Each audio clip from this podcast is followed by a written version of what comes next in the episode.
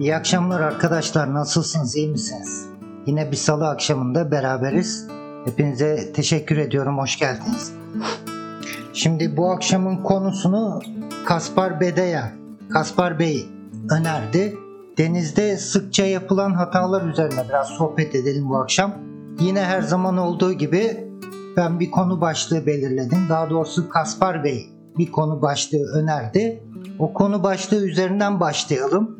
Ama sizden gelen yorumlar, soruları da sohbetin gidişatını belirleyecek her zaman olduğu gibi. Ses ve görüntü güzel demiş Ercan Bey. Teşekkür ederim. Arkadaki resmi değiştirdim. Şöyle 2-3 yayında bir o resmi değiştireyim. Hep aynı resim sıkılmayın. Şimdi Kaspar Bey aslında önerisi tam da denizde sıkça yapılan hatalar değildi. Tam olarak şuraya not aldım Kaspar Bey'in önerisini.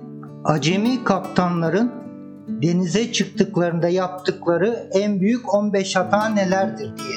Aslında önerisi buydu. Acemi kaptanların denize çıktıklarında yaptıkları en büyük 15 hata nelerdir? Birincisi hemen başlayalım konuya.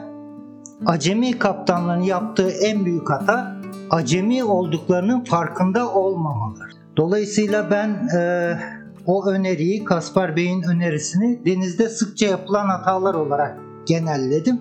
Konu başlığını o şekilde belirlemiş olduk. Ses görüntü çok güzel demişsiniz. Teşekkür ederim.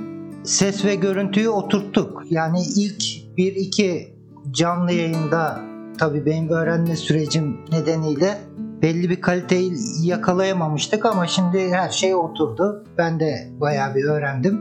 Siz sıkılmadığınız sürece devam ederiz. En azından yaz sezonu, benim yoğun çalışma sezonum gelene kadar bu kış sezonunda bu canlı yayınlara devam edelim istiyorum biraz. Herkese iyi akşamlar, iyi akşamlar, iyi akşamlar. Evet Tamer Bey can yeleği giymemek demiş. Acemi kaptanların denizde sıkça yaptıkları hatalara örnek olarak. Can yeleği giyme konusunu detaylı konuşacağız. Onun için bir ayrı video çekeceğim. İşte can yeleği konusunda nelere dikkat edeceğiz, nasıl vücudumuza göre ayarlayacağız, ne tür can yelekleri var, artıları eksileri nelerdir, aralarındaki farklar nelerdir, can yeleğiyle beraber bu can halatı, safety harness dediğimiz halat kullanımı, işte teknenin sancak iskele bordosuna gerilen jack stay'ler, onlara da ne diyebiliriz? Türkçesi? Onlara da emniyet halatı diyebiliriz. Boydan boya teknenin sancağında ve iskelesinde bulunan. Onların kullanımını hem e, teorisini hem pratiğini göstererek de anlatacağım size merak etmeyin. Can yeleği giymemek. Evet olabilir. Mehmet Bey demiş gittikçe profesyonelleşiyor yayın. ya bu işin sonunda prodüktör olacağım. Senarist Murat Erensoy, ışıkçı, ses teknisyeni, kameraman, prodüktör hepsi bir arada. Denizli'ye selamlar Zafer Bey. Evet Blue Cap demiş ki tekneye kendine güvendiğinden fazla güvenmek. Bunu biraz açalım. Blue Cap'in söylediği çok doğru ve üzerine biraz konuşmamız gereken bir konu. Tekneye kendine güvendiğinden fazla güvenmek. Bunu not aldım. Onun üzerine konuşalım. Sami Bey demiş ki motor kontrollerini yapmadan seyre çıkmak. Acil motor stop ipini takmamak. Kıştan takma motorlarda evet önemli. Haluk Ünver iyi akşamlar. Hoş geldiniz. Şimdi bu tekneye kendine güvendiğinden daha fazla güvenmek olayını biraz konuşalım. Denizcilik Yüksek Okulu'nda öğretmenliğine ne dersin Murat Bey demiş Levent Bey. Tam anlamadım. Ben mi öğretmen olacağım? Deniz Kılıç sormuş videoları kendin mi editliyorsun Murat abi? Evet her şeyi kendim yapıyorum. Baştan sona logolar, o e, videonun başlığında gördüğünüz küçük e, tanıtıcı resimler Photoshop'ta, işte videoların ses düzenlemesi, montajı her şeyi kendim yapıyorum. Kararsız kalmak ve hatalarından öğrenmemek demiş Mehmet Bey, Mehmet Günsel. Kesinlikle doğru. Kararsız kalmak. Onu biraz daha açalım mı? Kararsız kalmayı. Ee, şimdi iki seçenek var. Kaptanın vermesi gereken kararlar arasında iki seçenek var. Birini vereceksiniz. Çoğu zaman doğru seçenek diye bir şey yok denizde. Seçiminizi doğru uygulamanız söz konusu. Herhangi birini seçtiğinizde o seçimi doğru uygulamıyorsanız ve ekibiniz de size bu konuda o seçiminizin başarılı olması konusunda destek olamıyorsa yeteri kadarıyla o zaman sıkıntı başlıyor. Denizin ve havanın her an değişebileceği demiş Şahinak. Evet, özellikle uzun seyirler, açık deniz seyirlerinde bu geçerli. Yoksa günübirlik yaptığımız seyirlerde akşamdan aldığımız güvenilir birkaç siteden de teyit ettiğimiz hava raporları çoğu zaman yanılmıyor. Hangi edit programını kullanıyorsunuz demiş. Shotcut diye bir program var. O çok basit. Benim kolayıma ge- geliyor. Pek zorlanmıyorum onda ve öğrendikçe de bayağı da kapsamlı güzel bir program. Zafer Bey demiş ki Zafer Dönmez ufak teknelerde baş ipini toplamayı unutup motora pervanesine sardırmak. Evet kesinlikle doğru. Şimdi onu da biraz açalım. Ama şeye geleceğiz. O ilk başta e, söylenen tavsiyeye. Yani tekneyi kendi bilgisinden önemli görmek. Yani tekneye gerektiğinden daha fazla önem vermek. Onu aldım cebe koydum. Ona döneceğim. Merak etmeyin. Şimdi baş ipini pervaneye dolamak. İşte kıştan takma bir motorlu bot da, servis botu da kullanıyor olsanız, dingi de kullanıyor olsanız bu geçerli. Bizim daha büyük yelkenli teknelerde de bu geçerli. Ama baş ipi olmaz da, baş halatı olmaz da artık ip demeyelim. Başka bir halat olabilir. Çünkü yelkenli teknelerde pek çok halat kullanıyoruz bildiğiniz gibi. O halatların her zaman için teknenin merkezine doğru toplanması lazım. Onları da tekne üzerinde göstereceğim size. Çok daha iyi anlaşılacak ama şimdi bir giriş olsun madem. Mesela kokpite gelen bütün halatlar, yelkenden gelen, direkten gelen, işte bağlanma halatları olsun, koltuk halatları olsun ne varsa teknenin kokpitin içine doğru onları roda edeceğiz veya toplayacağız. Ayak altında duracaksa da kokpitin içinde duracak.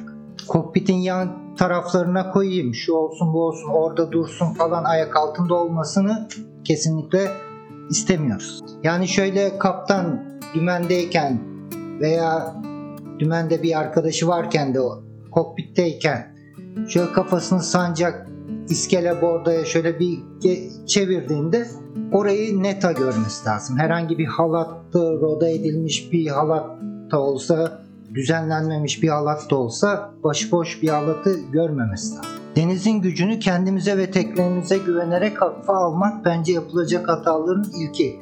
Daha sonra da eksik eğitim ve yeterliliği ve güvenliği olmayan malzeme kullanmak. Evet kesinlikle. Recai Bey iyi akşamlar hoş geldiniz. Of Sabri Bey elinizi mi kesmişsiniz geçmiş olsun. Elma soymamak demiş sizi dinlerken. Evet Levent Şahin tam can alıcı noktaya değinmiş. Denizde çatışmayı önleme tüzüğünde yazan kuralları tam bilmeden seyre çıkmak ve bir kap teknenin kaptanlığına soyunmak. Bilmemek de demeyelim. Şimdi denizde çatışmayı önleme tüzüğünü açıp okuyabilirsiniz. İki kere okursunuz, üç kere okursunuz roman okur gibi. Ondan onu kastetmiyorum. Kesinlikle denizde çatışmayı önleme tüzüğünün mantığını özümsemeniz lazım. Çok önemli. Yani belki de birinci sıraya liste başı yazabileceğiniz bir konu denizde sıkça yapılan hatalar konusunda. Recai Bayan demiş ki denizde en büyük sorun teknedeki misafirlerin gazına gelip olmayacak işleri oldurtmak özellikle alkollü seyir. Kısaca geçmiş videolarda birkaç yerde değinmiştim bu alkol kullanma konusuna. Şimdi ticari teknelerde zaten kaptanın ve ekibin alkol kullanımı yasal limitler içinde yasal kurallarla çerçevelenmiş durumda. Daha doğrusu kısıtlanmış durumda. Ama amatör teknelerde e, yaz sıcağında bir tane bira açıp da içmenin de bir sakıncası yok. Ama açık deniz seyri yapıyorsunuz veya e, tehlikeli bir bölgede, riskli bir bölgede, belki deniz trafiğinin bol olduğu bir bölgede, yoğun olduğu bir bölgede seyir yapıyorsunuz. Öyle bir ortamda da oturup da rakı masası kurup da sonuna kadar demlenmenin de bir anlamı yok. Hepimiz makul mantıklı insanlar olarak teknenin kaptanı sorumluluğumuzun bilincinde olarak alkol tüketimini mümkünse seyir sırasında minimumda tutmakta fayda var. Herkes kendi sınırını, limitini biliyordur zaten. Şahin Ak demiş ki Haluk Ünver daha önce aşırı güven buna bağlı olarak checklist ve kontrolü ihmal etmek. Evet aşırı güven. Şimdi kendinize, bilginize güvenmek iyi bir şeydir. Ama bilgiyle, gerçek, temiz, saf bilgiyle, doğru bilgiyle altyapısı oluşturulmuş güven iyi bir şeydir.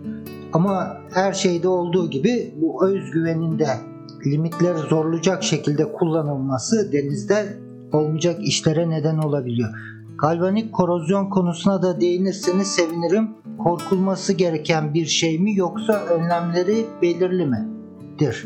Şimdi her ne kadar Deniz Giray'la bazı konularda çelişen birbirimize ayrı düşebileceğimiz bakış açımız da olsa Deniz Giray'ın kanalında yayınladığı son videosunda bu galvanik korozyona değinmiş çok da güzel anlatmış.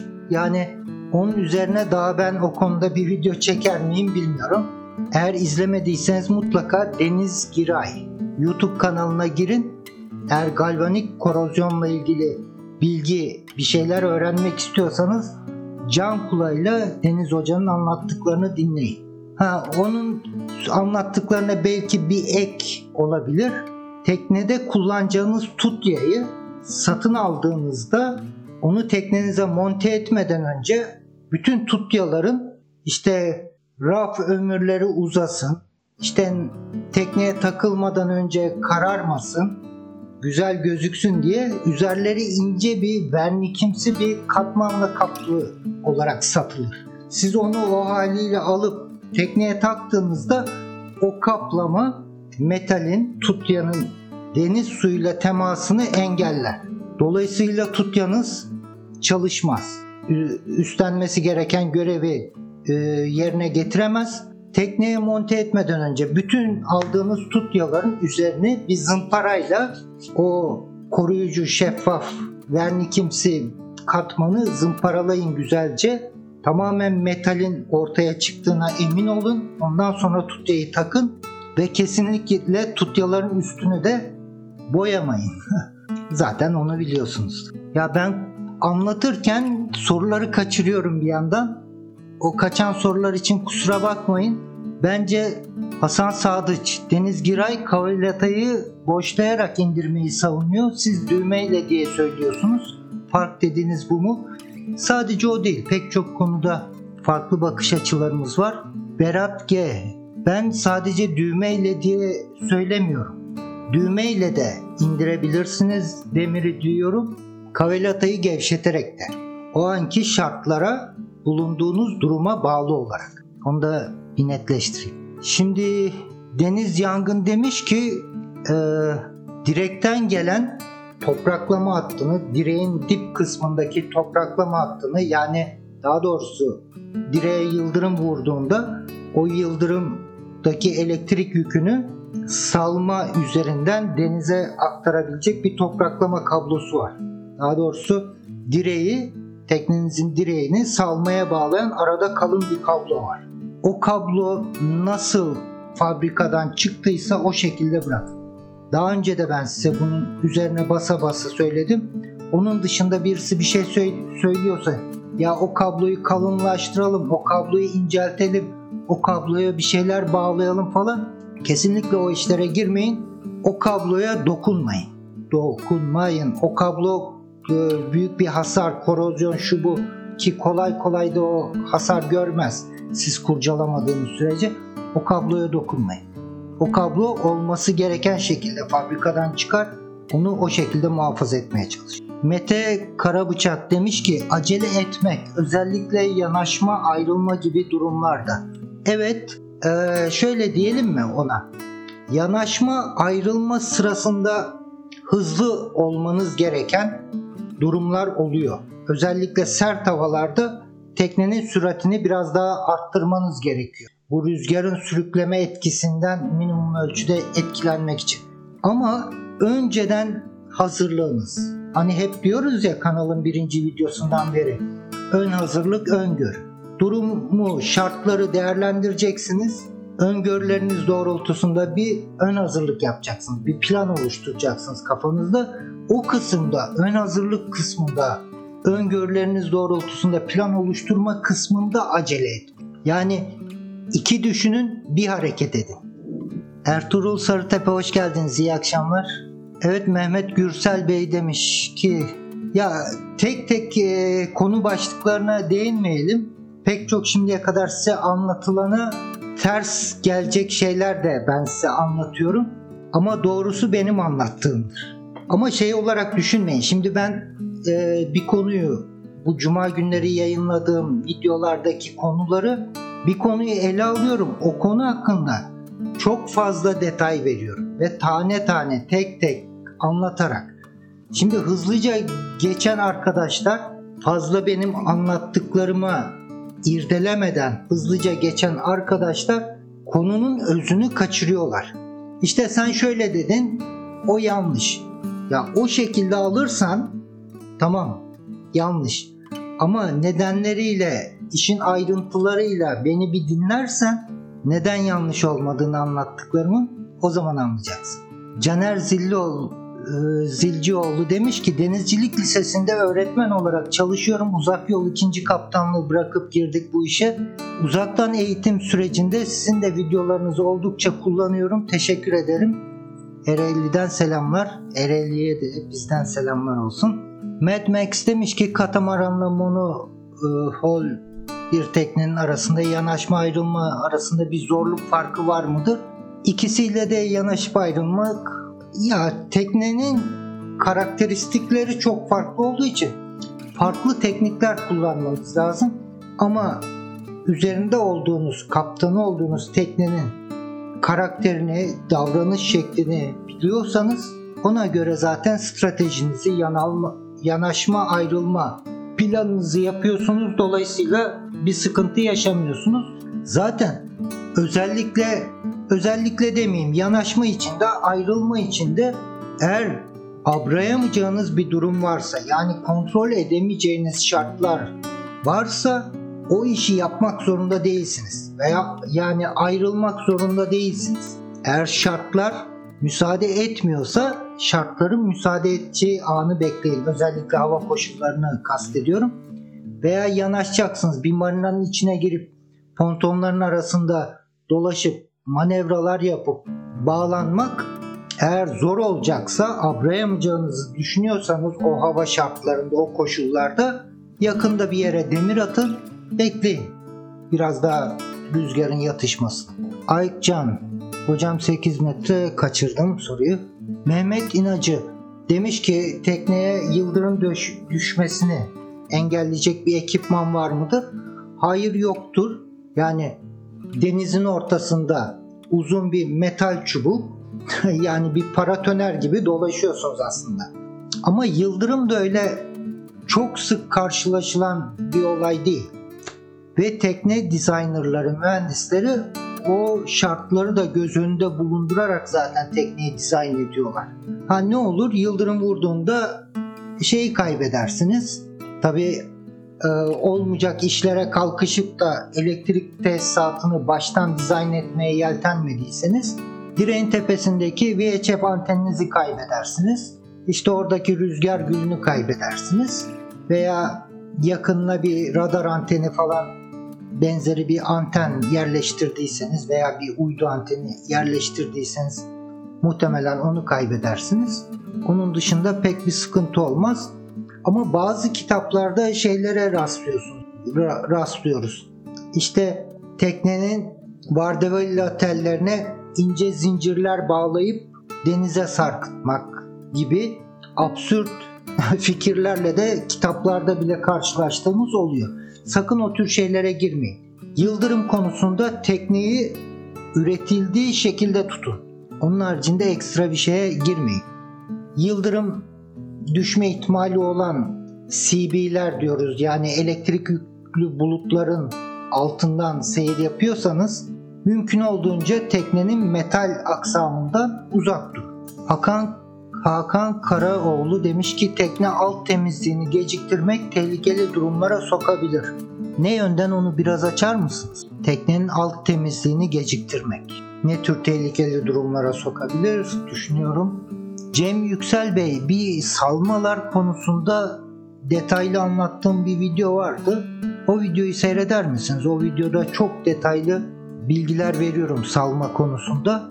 Öncelik denge ve konfor ise yani dengeden kastınız ne? O da tartışılır. Konfordan kastınız ne? Ama benim tercihim belli zaten. Ortası. ne çok kısa salma ne çok uzun salma. Ortası her zaman için iyidir. Uç noktalara kesin ihtiyaçlarınızı belirlediniz. Konuya çok hakimsiniz. Temel bilgileriniz çok iyi. Mekanikleri, akışkan mekaniklerini, işte e, tekne dinamiklerini falan çok iyi biliyorsunuz. Ona göre bir seçim yaptınız. Çok uzun salmalı bir tekne seçtiniz. Bir şey diyemem. Kötüdür demiyorum. Ama ihtiyaçlarınızı o konuda iyi belirleyin. Tam emin değilseniz ortadan ayrılmayın. Orta yolu takip edin. Deniz Kılınç demiş ki tek başına yapılan okyanus geçişlerinde apas, apandistinizin patlaması durumunda ne yaparsınız? Vallahi şu an apandistim patlasa ne yaparım onu da hiç düşünmedim. Bilmiyorum. Malta Marmaris arası 6 mil ortalama süratle giderseniz non-stop durmadan 5. gün varırsınız. Malta'dan çıksam ortalama 6 mil süratle 5. gün Marmaris'te olur. Genelde apandislerini aldırıyorlar bu tarz işler için. İşler yapanlar. İlk kez duyuyorum. AYK Can 8 metre 32 beygir balıkçı teknesiyle İskenderun Fethiye'ye geçişi için bahar ayları uygun mudur? Yani tekneyi bilmiyorum.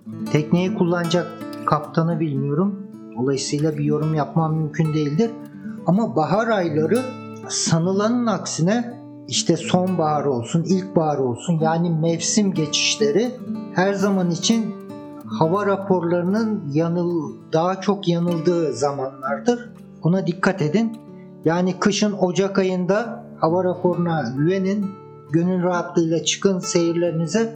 Ama Mart sonu Nisan ayı gibi biraz daha dikkatli olun hava raporları konusunda. Aynı şekilde Eylül sonu Ekim ayları da benzerdir. Kerem Karataş demiş ki Sadun Bora ve eşi aldırmışlardı apandislerini. Yani apandistin o kadar büyük sorun çıkaracağını düşünmüyorum. Belki onların dönemi için yani Levent Şahin demiş ki ölürsün. Ya bir şey söyleyeyim, bir sır paylaşayım. Hepimiz öleceğiz. Okyanus geçerken otopilota takıp mı uyuyorlar ve ne derece güvenli? Evet otopilota takıp onu 150. videodan sonra Hasan Sardıç Bey hani planımız o yönde ya 150. videodan sonra okyanus konularına gireceğiz. O zaman detaylı konuşacağız onların hepsini. Ama şey yapmayın. Yalnızsanız, tek başınaysanız Akdeniz'de, Ege'de, Marmara'da otopilota takıp otopilot devredeyken sakın uyumaya gitmeyin. Seyrinizi etaplar halinde planlayın ve seyriniz boyunca en az bir kişi seyrinizin her anında kokpitte uyanık bir şekilde çevreyi gözlemliyor olsun. Ne olursa olsun. Berat G. Atilla Gökova'nın yapacağı Barcelona İstanbul seyriyle ilgili olarak gelişmeleri takip edebildiniz mi? Tüm süreçle ilgili olarak yorumlarınız nedir? Yani yelkenli bir tekne seyri. Atilla Hoca da zaten e, konusuna hakim bir insan. Bir sıkıntı yaşayacaklarını zannetmiyorum. Ama gelişmeleri takip edebildiniz mi derken özel bir durum mu oldu? Onu yazarsanız sevinirim. Teknede köpekle yaşamak ekstra bir risk oluşturur mu? Yani denge açısından teknede koşturmayı yapmayın. Hep sakin hareket edilmeli demiştiniz de. Ya emin olun şimdi çok arkadaş alınabilir ama kedi köpek türü hayvanlarla seyir yapmak insanlarla çoğu zaman seyir yapmaktan daha emniyetlidir, daha rahattır. Bazı bisiklet gezginleri de apandislerini aldırıyorlarmış. Ya ilk kez duydum. iyi oldu aslında bu kadar kişi üzerine basa basa söylediğine göre bir araştırayım ben bu olayı. Apandist olayı. Ahmet Baltalarlı demiş ki kalp krizi var, aort diseksiyonu var, safra kesesi var. Hastalık için hastalık sebebiyle ölmek için çok sebep var. Apandiste varana kadar demiş. Haluk Ünver denizcilerden bu apandistini aldıran bilmiyorum. Ortada bir şey yokken alacak cerrah olduğunu da sanmıyorum. Haluk Bey zannedersem tıp doktoruydunuz siz. Yanlış hatırlamıyorumdur umarım. Ortada bir şey yokken alacak cerrah olduğunu da sanmıyorum demiş. Ben de kesinlikle katılıyorum. Yani durduk yere ben işte okyanusa açılacağım. Apandistimi aldırayım. Yok böbreğimde taş oluşur mu? Böbreğimi aldırayım. Bunlara gerek olduğunu düşünmüyorum. Kendinize iyi bakın. Sağlığınızı önemseyin. Haluk hocam evet demiş tamamdır. Atilla Bey demiş ki Murat hocam kaptanın motor seyri sırasında teknedeki diğer kişileri uyarmadan hız değişikliği yapmasıdır demiş. Yani yelkenli teknelerde o kadar ani ivmelenme zaten isteseniz de yaratamıyorsunuz. 30-40 beygirlik bir motorumuz var. 10-12 metrelik tekneler. Ama bir motor yatta evet ani ivmelenmeler sıkıntı yaratabilir. Bence apandist olayı ben bir araştırayım onu ama Haluk hocamın söylediği gibi sağlıklı bir apandisti de durduk yere işte ben bisiklete bineceğim, yelken yapacağım, okyanusa açılacağım diye de aldırmanın bir mantığı olduğunu düşünmüyorum. Haluk hocamın dediği gibi de bunu da sağlıklı bir insandan alacak bir doktor olacağını ben de düşünmüyorum. Sami Bey iyi akşamlar, hoş geldiniz. Ekomen demiş ki tek başımıza bir tekne alamadığımız için, iyi bir tekne alamadığımız için 3 kanka olarak tekne alsak konuda fikriniz nedir? Yani bilemiyorum. O ortak tekne olayı benim pek sıcak baktığım bir konu değil ama tabii imkanlar çerçevesinde uyumlu bir şekilde herkes tatmin edecek bir anlaşmaya varabilecekseniz neden olmasın? O tamamen kişisel tercih. Sail Drive ve Mr. Biker demiş ekipmanından kaynaklı tekne su alır mı? Mesela bakımsız kapak contası vesaire. Sadun Bora ve Atasoylar vardı aldıran apandisini demiş. Ya bu apandis konusuna bence fazla kafaya takmayın. Sağlığınıza dikkat edin.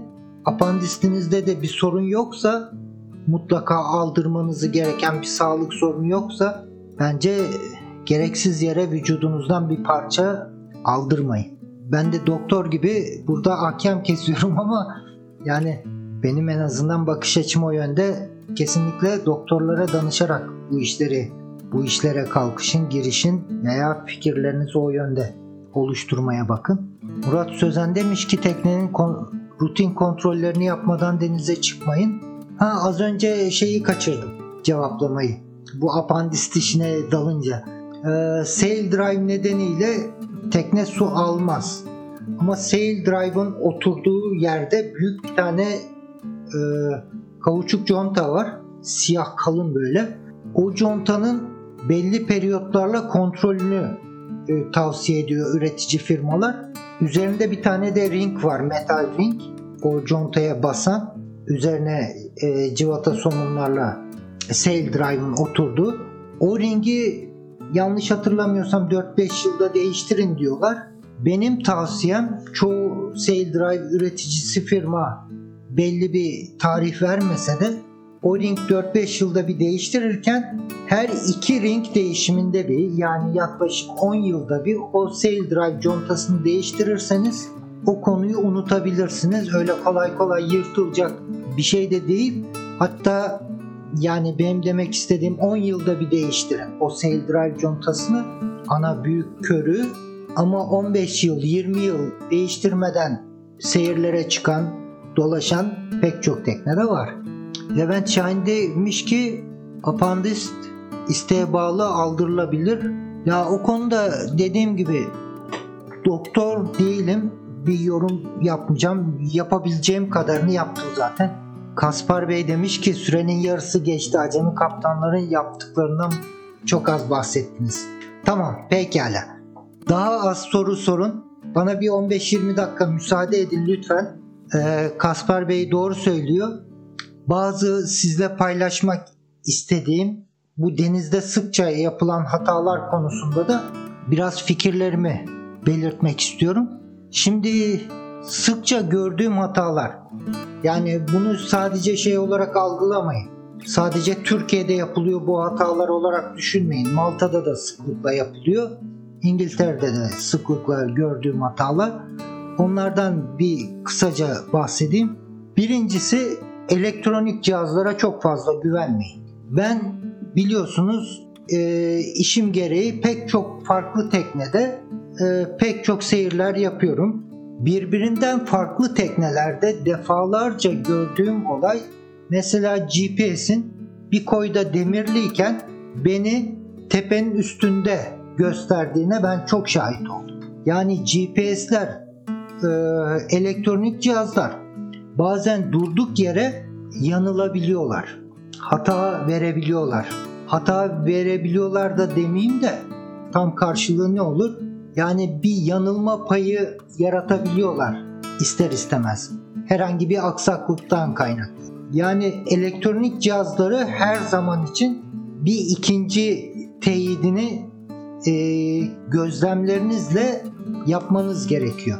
Herhangi bir e, uyumsuzluk hissettiğinizde de o elektronik cihazı kapatın. Tamamen manuel seyre geçmeniz gerekebilir. Yani sadece körü körüne elektronik cihazlarla seyir yapılabilecek çok büyük bir hatadır. Ha, bu akşamki video canlı yayın apandist videosu oldu. Hadi kapatalım apandist konusunu. Biz konumuza devam edelim. Demirlemeyi çoğu arkadaş maalesef bilmiyor. Çok basit gibi göründüğü için ve geçmişten gelen kitaplarda, anlatımlarda, tavsiyelerde, eşin dostundan duyduğumuz e, bilgilerde çok basitmiş gibi algılandığı için herkes de bunun üzerine konuşuyor, yorum yapıyor. Ama bu çok kirli bir bilgi karmaşasına neden oluyor. Doğru demirlemeyi öğrenin. Doğru demirlemeyi çoğumuz bilmiyor. Sadece dediğim gibi Türkiye için de geçerli. Mesela o tornistan verin demirleme sırasında diyen arkadaşlar yani büyük sıkıntılarla karşılaşabilirler. Hepsini tek tek anlatacağım. Yani bu kanalda her şeyi detaylı anlatıyorum. Dediğim gibi aradaki söylediğim ayrıntıları kaçırmadan izlediğinizde zaten her şey yerli yerine az biraz mantığı olan kafası çalışan herkes de yerli yerine oturacak. Aslında işin başında kaptanlarımız, acemi kaptanlarımız özellikle hangi bilgiye ihtiyacı olduğunu farkında değil. Bunu nasıl örnek verelim? Hadi tıptan gir- giriyoruz. Şimdi tıp fakültesine giren bir arkadaş. Daha önce de bahsettiğim gibi cerrah olabilmek için ya ben şu şu şu dersleri bana ihtiyacım yok diyebiliyor mu? Ben sadece şu şu dersi çok seviyorum. Benim de ihtiyacım onlar. Sadece o iki derse gireceğim. Diğerleri benim için önemsiz diyebiliyor mu? Hayır.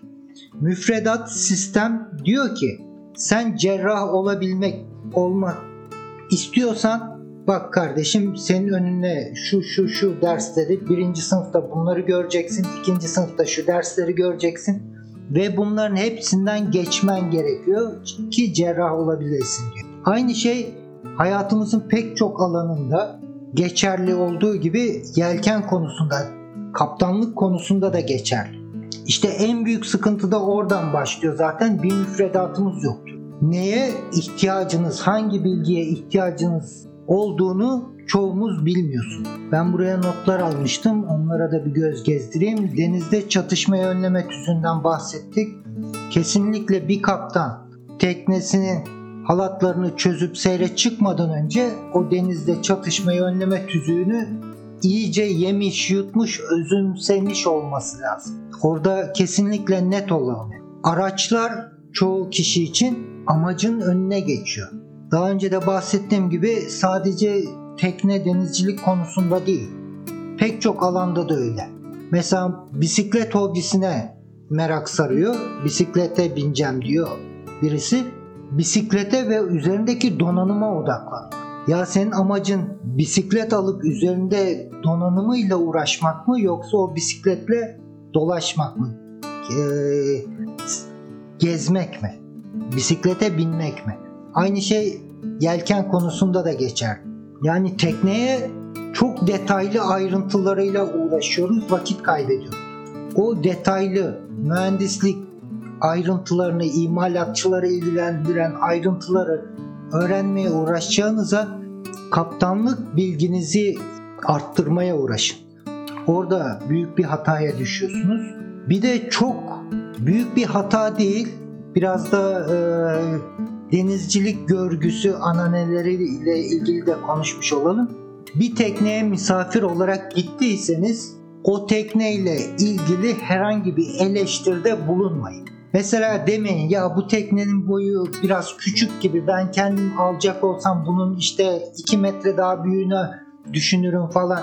Çok sıkışık oturmuyor musunuz burada demeyeceksiniz. Bir tekneye misafir gittiyseniz sadece o tekneyi övün. Yani misafir olduğunuz ev sahibini onure edin. Ya yalan söyleyin, atın tutun da demiyorum ama en kötü şeydir. Hem tekneme misafir geliyorsun hem benim teknemi kötülüyorsun. Buna dikkat edin. Bu çok ayıp bir şey yani. Başka ne olabilir? Bir şeyi zorlamayın. Heh, buraya not almışım. Yani zorlamayından kastım. Hava sert.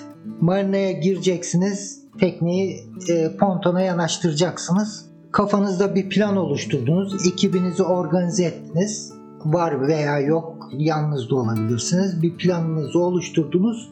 O plan dahilinde marinaya girdiniz. Pontona doğru ilerliyorsunuz. Bir şeyler aksi gitti. Pontonun oradan atıyorum. Birisi zıplamaya başladı böyle havaya. El kol hareketi yapıyor size böyle ellerini sallıyor falan. Yani bir şeyler anlatmaya çalışıyor. Ne anlatmaya çalıştığını anlamadınız mesela. Direkt çıkın. Tekrar dönün emniyetli sulara Teknenizi emniyete alın. Etrafınızı bir kolaçan edin. Teknenizde bir aksi durum var mı? Veya marinanın içinde aksi bir şeyler var mı? diye gerekiyorsa VHF'den marinaya seslenin. Deyin ki böyle pontonda bir soplayıp zıplıyordu. Bana bir şeyler anlatmaya çalışıyordu. Bir aksi durum mu var?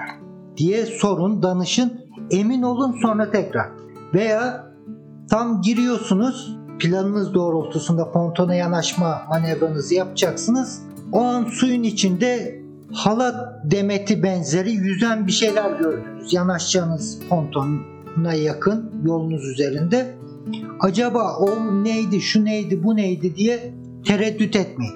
Dönün, teknenizi emniyete alın. Ne yapacağınız ondan sonra karar. Bunun gibi bir şeyler aksi gittiğini hissettiğiniz anda yaptığınız işi zorlamayın. Derhal teknenizi dolayısıyla kendinizi ve ekibinizi emniyete alacak bir şekilde vazgeçin. Durumu yeniden değerlendirin. Yeni gerekiyorsa yeni planınızı oluşturun. Tekrarlayın. Yani acele etmeyin ve zorlamayın. Bir şeyler aksi gittiğini hissediyorsanız vazgeçin, dönün geri, emniyetini alın kendinizi tekrarlayın. Başka notlarıma şöyle bir bakayım. Cahil cesareti diye bir not almışım. Bizim Türkçemizde artık atasözü gibi olmuş bir deyim var. Cahil cesareti. Zannedersem güzel bir YouTube kanalının da ismi kendileri de izliyorlarsa veya haberleri olursa sevgilerimi iletiyorum. Cahil cesareti bizim ülkemize has sıkıntılı bir durum. Yani biz övünerek bahsediyoruz. Ya hiçbir bilgim yokken işte hiçbir tecrübem, bir deneyimim, bir eğitimim yokken şunu şunu yaptım. Bundan övünç duyuyoruz, böbürleniyoruz. Bence bu yapmayın.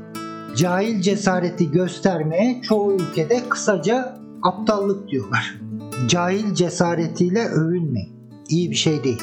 Denizde cahillik hem kendinize hem diğer denizi paylaştığınız insanlar için tehlike arz eder. Sizin ekleyecekleriniz varsa onlara da şöyle bir bakayım. Beyaz şarabı unutmayalım demişsiniz. Uğur Kaya Bey demiş ki Malta'ya gelirsek beyaz şarapla uğrarız. Moody 45 DS ile ilgili bilgi verir misiniz?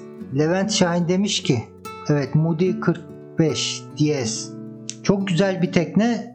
Eğer o paraları vermeyi düşünüyorsanız 54'tü zannedersem. DS 54. Efsane. Moody DS 54. Bir bakın yani hayal gibi rüya gibi bir tekne yapmışlar. Dört dörtlük hiçbir e, kötü tarafı yok. Çok da doğru seçim olur. Yani 45 DS de çok güzel de yani böyle e, artık efsaneleşmiş bazı markalar var. Bence o markaların en başta gelenlerinden biri benim kişisel tercihim olarak da Moody efsane. Ama çok pahalılar. Maalesef hayalden öte geçemez Moody's şu durumda benim için. Atilla Bey demiş ki gece Alarga'da kaldığımız zaman nelere dikkat etmemiz lazım? Yani ya doğru demirlemenin içinde bunlar aslında. Doğru yere doğru şekilde doğru ekipmanla demirlediğinize emin olun. Hava şartlarının e, bir sıkıntı yaratmayacağından emin olun. Hava raporlarını takip edin. Çevrenizdeki tekne demir alıp giden tekneler olsun, demirlemeye gelen tekneler olsun. Onları da göz ucuyla kontrol edin. O önemli. Çünkü sadece bir koyda sin demirlemeyi biliyor olmanız, doğru demirlemeniz, doğru ekipman kullanıyor olmanız yetmiyor maalesef. Yanınıza gelip demirleyecek teknenin de aynı hassasiyette olması gerekiyor. Mehmet Günsel demiş 1 milyon 100 bin dolar yazıyor. İkinci el mi? 45 diyesin mi? Sirius DS35 40 da muhteşem. Ya hiçbir tekne kötü değil ama bu Moody 45 DS olsun. Bu Moody'nin yeni DS serisi efsane efsane yok öyle bir şey. 54. Evet Moody DS 54. Böyle bir tekne yok yani. Kolay kolay da te- bir tekne için bu kadar övmem ama Abidin Odabaş Sirius 40 DS çok daha kullanışlı ve ayrıntılı. Hadi kavga edelim. diye e, Sirius mu Moody mi? Ege'de yıl boyunca rüzgarın az havanın iyi olduğu en çok denize çıkılabilen yer neresidir? Acaba yelkenci değil balıkçı gözüyle bakarsanız tercihiniz neresi olur? Ya ben balıkçı değilim ki. Bilemeyeceğim. Rüzgarın az havanın iyi olduğu. Ege'den bahsediyoruz. Ege. Heh, Atilla Eken yangın tüplerinin bakımlarının gecikmesi. Yangın tüpleri için de videolar gelecek. Video gelecek. Ama şunu söyleyeyim. Şeye dikkat edin. Yangın tüplerinin üzerinde bir tane hmm, basınç göstergesi var ya. Hani küçük bir gösterge üzerinde bir ibre var ve ibre yeşil skalanın içinde olduğunda diyoruz içindeki basınç tamamdır falan. Ama o yangın tüpünün içinde artık kullanılan çoğu yangın tüpü toz e, içinde e, söndürücü toz barındıran tüpler ve o içindeki toz zamanla katılaşıyor. Siz basıncı tam da görseniz işte e, değişim bakım periyodu gelmiş bir tüpte ihtiyaç duyduğunuzda mandalına bastığınızda o tüpten bir şey dışarı çıkmayacak. O tozlar zamanla sertleşiyor. O yüzden yangın tüplerine özen gösterin. Bir de çoğu kişinin gözden kaçırdığı bir şey var. Aslında pek çok konuda bunu bu bilgiyi kullanmak lazım. Ama özellikle yangın tüpleri konusunda. Mesela teknenizdeki yangın tüplerinin hepsini değiştireceksiniz. Ne diyelim 5 tane küçük boy, bir tane de motor yangını ve genel kullanım için büyük boy yangın tüpünüz var. 6 tane. Altısında bir kere de aynı yerden, aynı marka, aynı üretim tarihi olan tüplerden gidip almayın. Teknede tuttuğunuz tüpleri ikiye ayırın. Yarısını bir markadan satın alın, yarısını farklı bir markadan satın alın. Çünkü her materyalde olduğu gibi bazen belli bir tarihte belli bir e, üretim hattından çıkan ürünlerde benzer hatalar oluşabiliyor. O an o üretim baş, e, hattının başında olan işçinin, çalışanın performansıyla alakalı olabilir. Veya o anki o periyottaki üretim hattındaki makinelerin ayarsızlıklarıyla alakalı olabilir. Veya kullanılan ham maddeyle alakalı olabilir. Bir sıkıntı olduğunda en azından tüplerin hepsinde aynı sıkıntı olmasın. Bunları düşünün çünkü yangın tüpünü ihtiyaç duyduğunuzda o mandala bastığınızda o tüpün çalışacağından emin olmanız lazım. Murat T demiş ki denize adam düştü manevrası hakkında bilgi verir misiniz? Ya o konuyu çok detaylı konuşacağız. Belki iki video, üç video olacak o. Birinde temel konuları anlatacağım. işin mantığını anlatacağım. İkinci de tamamen uygulamaya dönük ki iyi bir drone satın alacağım veya kiralayacağım artık. Drone çekimleriyle beraber o denize adam düştü konusunu çok detaylı anlatacağım. Belki üçüncü videoda da o adam e, denize düşeni kurtarma serisinin üçüncü videosunda da kazazedenin hipotermi maruz kalabileceği hipotermi konusunu detaylı anlatacağım. Hipotermiye uğramış bir kazazedeye nasıl müdahale etmeniz gerektiğini detaylı anlatacağım. Kazazedeyi denizden nasıl tekneye almanız gerektiğini de detaylı anlatacağım. Biraz sabır. Cenk Bey e, size hayırlı olsun diyorum. 40 DS Ancoes 40 DS 2003 model alma düşüncemiz var demiş. Çok bilinen bir marka değil. İyi de diyemeyeceğim, kötü de diyemeyeceğim. Hiç üzerine çıkıp da bir tecrübem olmadı. Ama her tekne alınabilir yani. Sadık Öztop. Denize adam düştü çok değerli olur bence de. Ya az önce de dediğim gibi kanaldaki videoların konularını özellikle çok kafa yorarak seçiyorum. Yani bir bilgi havuzunun içinden o konu başlıklarını seçtiysem özellikle konuya bu işe yeni başlamış arkadaşların o konu benim seçtiğim konu başlıkları üzerinde tekrar bir seçime gitmesinler. İhtiyaç duyacağınız, denizde ihtiyaç duyacağınız bütün bilgileri belli başlıklar altında belli bir düzen içinde vermeye çalışıyorum. Yani denize adam düştü konusu ne kadar önemliyse navigasyon konusu da onun kadar önemli. Navigasyon ne kadar önemliyse acil durumlar, teknede yangın konusu da o kadar. İlk yardım konusu da o kadar önemli. Yani bunlar bir bütünün parçaları gibi değerlendirin. Eksik parçalarla yola çıkmayın. Telsiz operatörlüğü konusu önemli mi kaptan? Yani bir telsiz görüşmesini ki kısa mesafe telsiz belgesi ne sahipseniz bunları zaten gerektiği kadar öğrenmiş olmanız gerekiyor. Terminoloji için bir başlık konusu olabilir mi demiş Haluk Ünver. Ya terminoloji derken çok kapsamlı bir konu ya. Sadece işin içine Türkçe, İngilizce kelimeler de giriyor. O konuya girersek nasıl çıkarız bilemiyorum. Ama özel böyle bir e, spesifik öneriniz varsa onu da değerlendirmeye çalışırım. Murat Ersoy demiş ki yeni başlayan bir amatör denizci ne zaman güvenli seyir yapabilir hale gelir? Başlıklar halinde yol haritası olabilir mi veya adımları var mıdır? Nasıl seyirler yaparız? Ha, yaparak hazır oluruz. Ya bu kanal zaten bunun üzerine kuruldu. Başlıklar halinde birinci videodan alıp sizin ihtiyacınız olan bilgilerle sizi donatıp ondan sonra tamamdır bu kanal bitti diyeceğimiz bir proje zaten bu kanalın konsepti. Adım adım gideceksiniz. Yapacak bir şey yok. Bunun kestirme bir yolu yok. Bir de şu yanılgıya da düşmeyin. Pek çok kişinin söylediği gibi tecrübe bir yere kadar önemlidir. Asıl olan bilgidir. Sizin bilgiyi, doğru temiz bilgiyi ne kadar hızlı öğrendiğinizle alakalı. Doğru temiz bilgi altını çiziyorum. Yani tecrübeye çok fazla güvenmeyin. Bilgiye güvenin.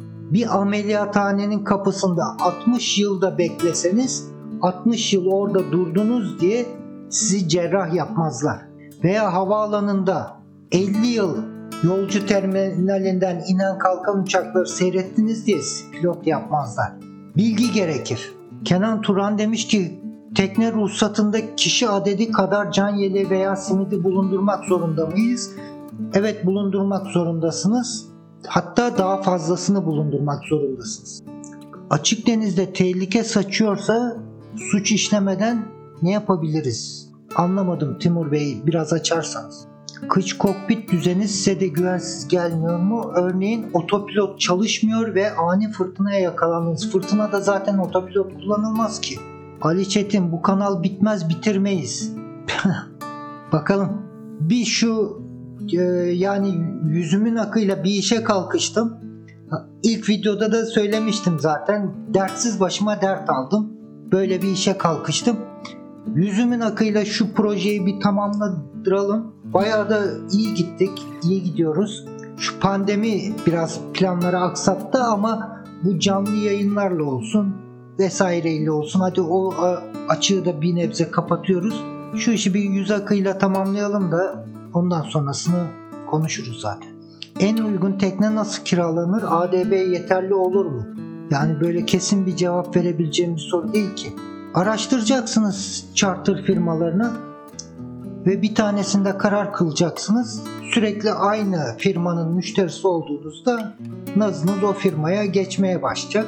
Size devamlı müşteri indirimleri yapacaklar. İşte erken rezervasyon indirimleri yapacaklar.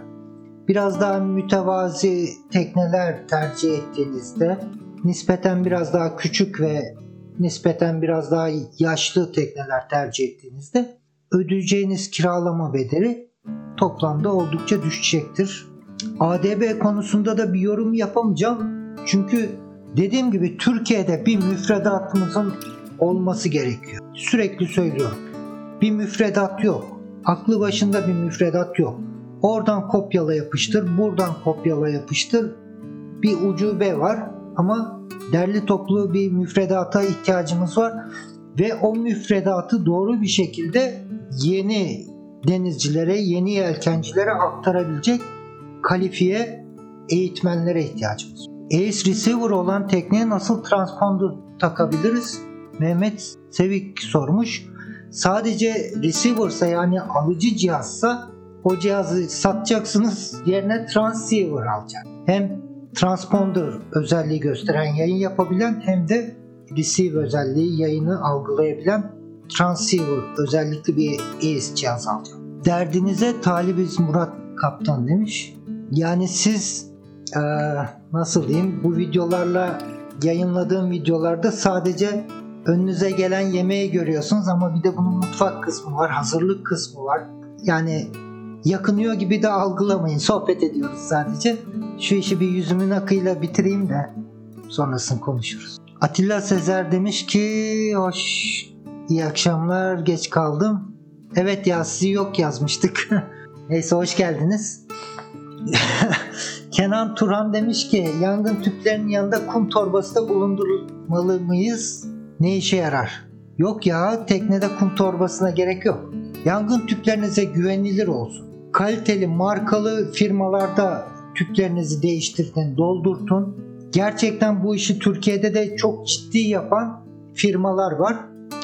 O doğru firmalardan yangın tüplerinizi alın. Yani ne olursa olsun yangın tüpünün mandalına bastığınız anda o yangın tüpünün çalışacağından %100 emin olun.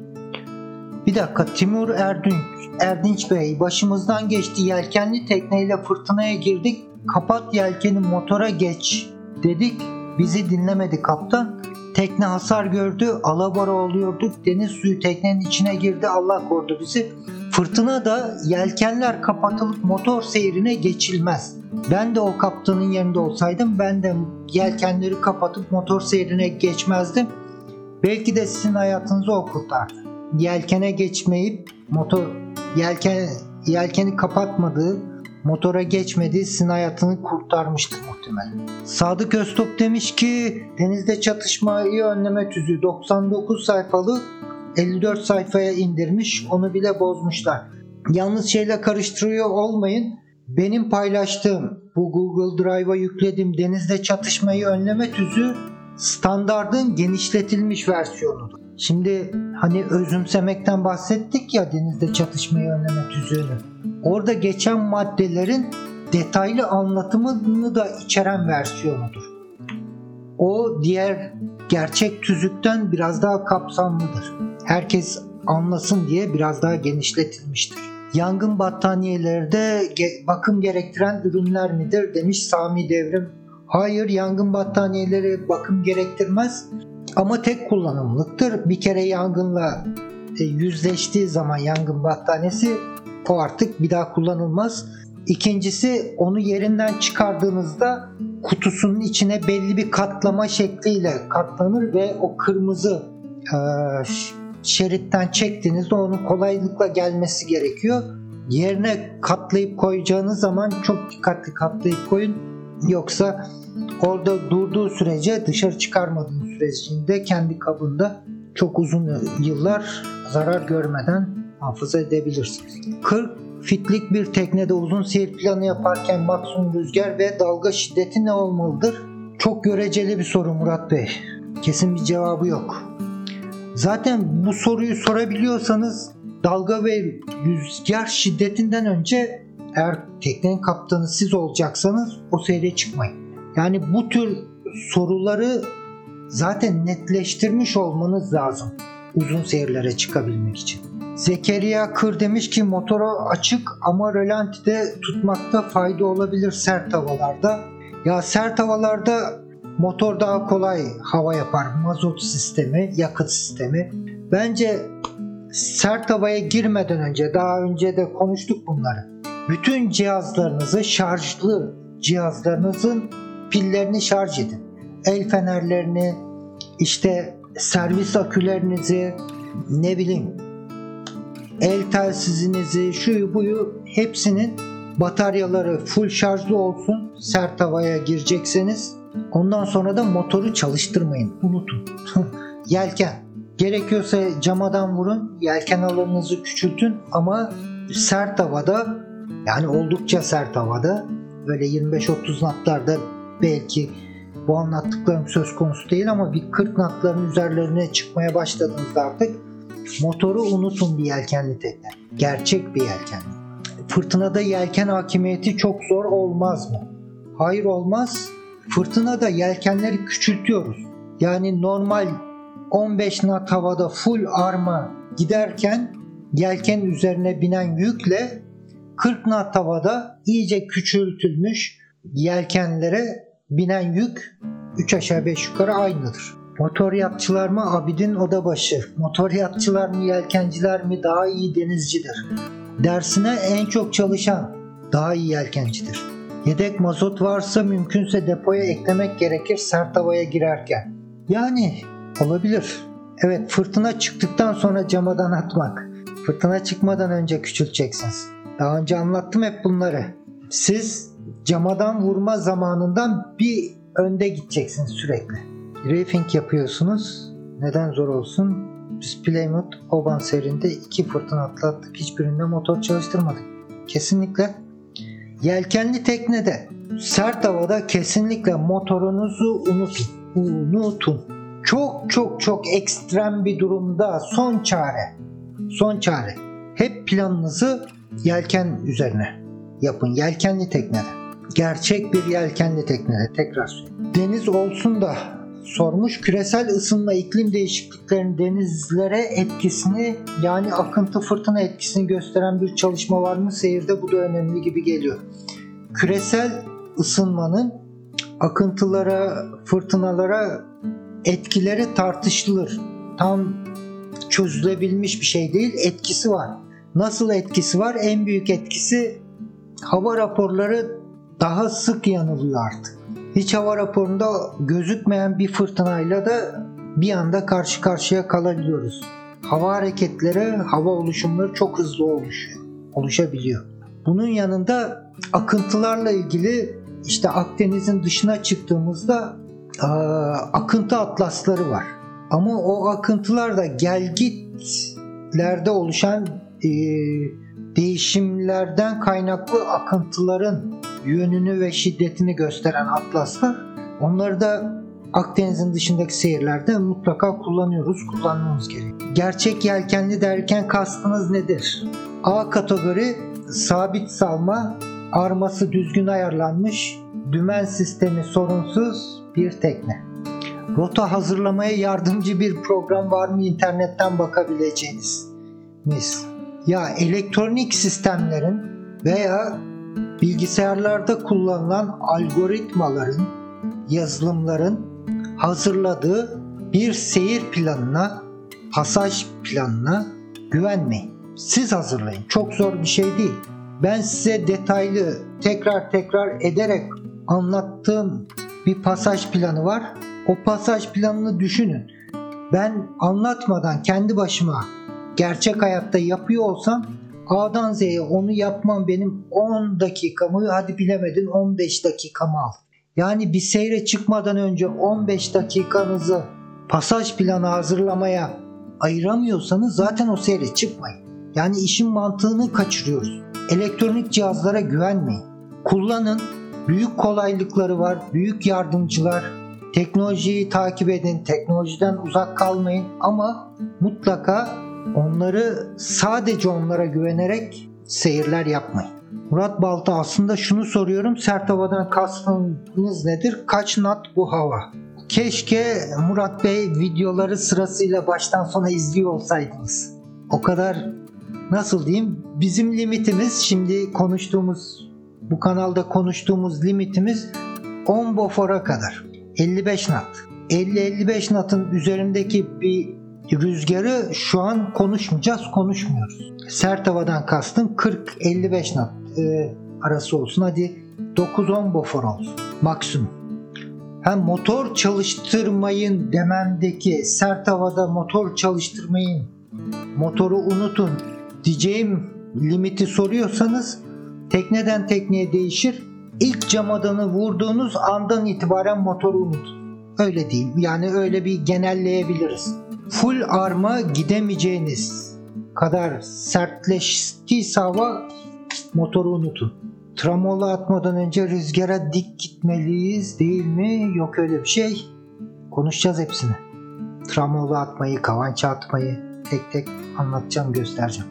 Ama pratikte artık geleneksel seyir yöntemlerini kullanan kaptan kalmadı. Kurmay Erbaş demiş.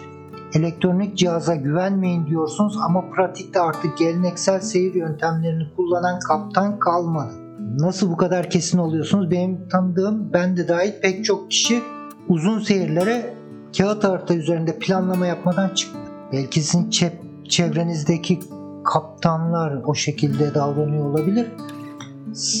Ama belki de şey mi kastediyorsunuz? Büyük gemilerden onlarda da kağıt haritalar hala geçerli kullanılıyor ve tutmak zorundalar. Sadece elektronikle düne güvenerek kimse seyir yapmıyor. Ha, çok iyi bildiğiniz bir bölge vardır. Artık evinizin bahçesi gibi olmuştur. Her seferinde de orada her seyrinizde tekrar tekrar aynı seyri defalarca kağıt harita üzerinde planlamanıza gerek yok. Hadi birinci de planlarsın, ikinci de planlarsın. Ondan sonra kafana o plan zaten kafanın içindedir. Tekrar 10.ya 20.ye aynı seyri de planlamaya gerek yok. Esra demiş ki biz Birleşik Krallık'ta klasik haritalar kullanıyoruz. Yani herkes her yerde klasik harita kullanıyor zaten. Preventer. Preventer koruyucu demek, engelleyici, sizi koruyan. Genelde e, bu istemsiz kavança, accidental jibe tehlikesi baş gösterdiğinde preventer denilen bir düzenek kuruyoruz. Bombayı sabitliyoruz. Bu e, istemsiz kavançadan korunabilmek için onların hepsini tek tek anlatacağım, göstereceğim. Tekne üzerinde kurmamız lazım. Heh, devrim ileri. Tamam şimdi oldu. Gemilerde çift elektronik harita olanlarda kağıt harita kullanılmıyor. Kullanılmayabilir.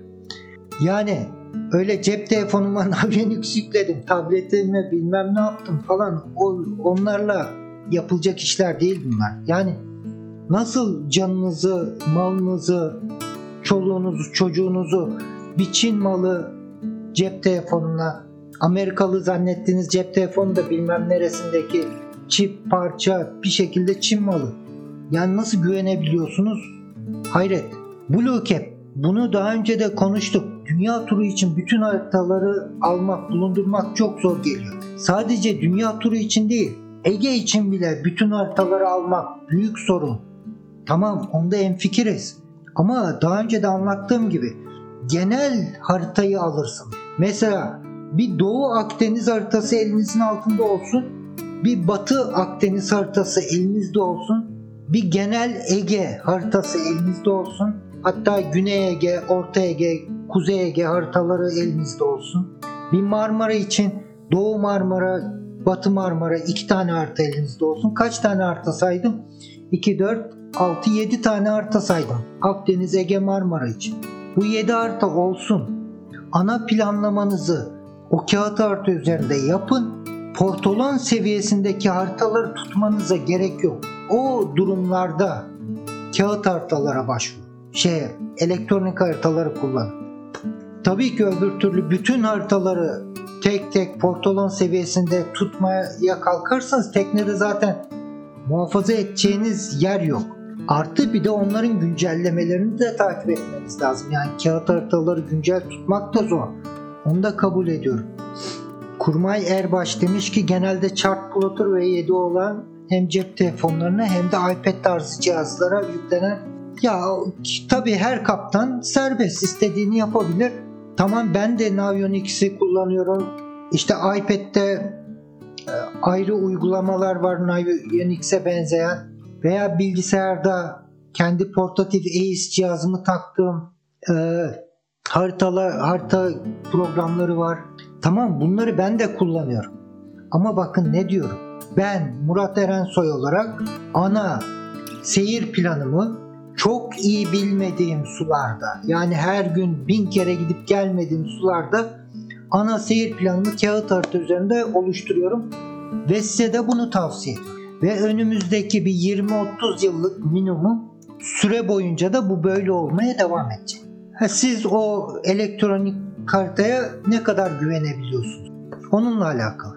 Ben de kullanıyorum onları. Hüseyin Yılmaz hiç akünüz kaynadı mı? Kimisi akünün devamlı şarj edilip dolu olmasının faydasını kimisi de akü cinsine göre deşarj edilip %30 ve benzeri sonradan şarj ne dersiniz? Akü şarj cihazınızın özelliklerine bağlı bir şey. Yani ne tür akü seçtiyseniz solar da olsa motordan gelen elektrikle de şarj ediyorsanız güneş enerjisiyle de şarj ediyorsanız kıyı elektriğiyle de aküyü şarj ediyorsanız akünüzün tipine, kapasitesine uygun doğru düzgün bir şarj cihazı kullanmanız lazım. Akünüzün ömrünü uzatmak istiyorsan. Ondan sonrasına da kafa yormanıza gerek kalmıyor. Zaten o e, şarj cihazları bütün işi gerektiği şekilde yapıyor. Aa, Deniz Giray da gelmiş aramıza. Biraz geç katıldım iş yoğunluğundan. Hasta olduğum günlerde canlı yayınlarınız. Geçmiş olsun Deniz tekrar ya. Seni andık. Senin bu son videonu çok beğendim. Arkadaşlara onu tavsiye ettik. Her ne kadar dedim bazı konularda Deniz Hoca'yla e, çelişen farklı görüşlerde de olsak özellikle dedim bu son videosunu seyredin. Öyle, e, Murat Sözen önereceğiniz pilot kitaplar var mı? Ya Türkiye için Vira Demir var. Artık basılmıyor. İşte benim kullandığım Türkiye için bir pilot kitap var. O da birkaç arkadaş geri dönüşü yaptı mesajlarıyla onu da bulamıyoruz dediler. Yani yabancıların yazdığı e, Türkiye kıyıları ile ilgili bir pilot kitap var. Onu yurt dışından getirtebilirsiniz. Türkiye'de var mı bilemiyorum. Ömer Karagöz demiş ki teknede yedek çapa gerekli mi? Evet kesinlikle gerekli. Yani böyle bir soruyu sormayın bence. Yedek çapa mutlaka mutlaka olmazsa olmaz. Ama şey olarak düşünmeyin. Ee, mesela bir tane delta çapanız var. Delta çapa neydi? Sabit yapısı olan. Öyle katlanan matlanan bir şey değil. E, o delta çapadan bir tane daha yedeğini alıp aynı boyda aynı büyüklükte portuça koyacağım orada yedeğini tutacağım diye e, pek kullanışlı olmaz. O şekilde düşünmenize gerek yok. Mesela Danforth çapalar var. Bu katlanabilen tipte. O çapalarla da ilgili bir video hazırlayacağım. O tür katlanabilen çok fazla yer kaplamayan bir yedek çapanız mutlaka portuşta olsun. Havuzlukta olsun. Yani e, kabin e, dolapların altında, yatakların altında, orada burada üzerinde eşyalar olarak değil. Yani elinizin altında, portuşta bir yerde bir tane yedek çapanızın olması iyi bir şeydir. Hatta yeriniz varsa bir üçüncüyü bile alabilirsiniz. Ama demirlemede bazı kitaplarda bazı büyüklerimizin, abilerimizin tavsiye ettiği şekilde iki demir atayım, işte zincirin ucuna üç tane çapa bağlayayım falan bunlara sakın girmeyin. İki demir atmak özel e, beceriler, bilgiler, teknikler gerektir. Siz zincirinizi kalibre, kaliteli, yeterli ağırlıkta tekne boyunuza, ağırlığınıza uygun şekilde olsun. Zinciriniz kaliteli olması gerektiği gibi olsun. Kaliteli güçlü fır döndüsü olsun. Kaliteli güçlü mümkünse ultra çapalı. Ultra çapayı sürekli zikrediyorum. Ultra çapan üzerine dünyada şu an bir çapa yok. Ultra firmasıyla herhangi bir alakam yok. Bir tane çalışanını tanımam, sahibinin ismini de bilmem. Ama ultra çapan üzerine çapa arayışına girmeyin. Mantus çapa şuymuş buymuş tamam çok güzel şeyler var. Ama ultra çapa farklı diyorum ben. Başka. Ben teknem olursa mantus çapa alacağım. Hayırlı olsun inşallah gönlünüze göre bir tekne sahibi olursunuz. Pupa yelken hangi basım evinden satışta bilen arkadaş var mı? Ya geçen yorumlarda bir arkadaş paylaştı onu. Pupa yelkenin e, satışa çıktığı linkini, satış linkini yorumlarda. Bir yorumlara bakarsanız hangi videonun altına yazıyorum onu da unuttum valla. Hatırlayan, dikkatini çeken bir arkadaş varsa yazarsa Pupa yelkeni Özcan Calp Bey sormuş. Özkan Gül Kaynağ'ın yaptığı dünya seyahatiyle ilgili bir yorum yapmayacağım. Yusuf Vize. Sizin fikirlerinizde paralel savunuları var demiş. Bilemiyorum. Hiç seyir esnasında teknenize yıldırım isabet etti mi? Hayır benim tekneme yıldırım isabet etmedi. Ettiyse de ben fark etmedim. Pupa Yelken Pandora yayın evinden çıkmış. Murat Balta o şekilde söylüyor. Remzi Kitap Evi'nde de varmış. Indefix'te de varmış. Ve 62 TL'ymiş fiyatı. 1 saat 45 dakika oldu. Sıkılmadınız mı arkadaşlar? Bana bırakırsanız vallahi ben sabaha kadar oturur anlatırım. Bir 5-10 dakikada konuşalım. Varsa sorularınız onları sorun. Bazı yeni yelkenlerde son zamanlarda su seviyesinin hizası veya altında çok fazla miktarda pencere kullanılmaya başlandı. Sizce güvenli mi? Ya kullanıcılar tekneye gelen misafirler çok seviyorlar bu pencereleri, lumbozları. A kategori bir tekne ise güvenlidir. DNR'da da varmış o kitap. Pupa Yelken. Arzu yarar demiş. Yok vallahi sıkılmadık. iyi gidiyor. Sadece Arzu Hanım mı sıkılmadı? Diğerleri sıkıldı herhalde. Mete Karabıçak da sıkılmamış. PDF formatta Pupa Yelken linki. PDF formatını şey yapmayın arkadaşlar. Ah, bunlar dijital kopyaları ücretsiz paylaşmayın internet üzerinde. Hem o kitabı yazan kişiye, o kitabı basan, yayınlayan kişilere, kurumlara biraz saygı gösterelim bence. Bunlar hep telif haklarına giren suç oluşturabilecek konular. Gidin satın alın ya da satın almış bir arkadaşınızdan rica edin ödünç alın. Yeni tekneler çok fazla misafir ağırlama amaçlı yapılıyor. Bu konu hakkında ne düşünüyorsunuz demiş. Kim demiş? Kaçtı gitti. Ya maalesef belli trendler oluşuyor zaman içinde.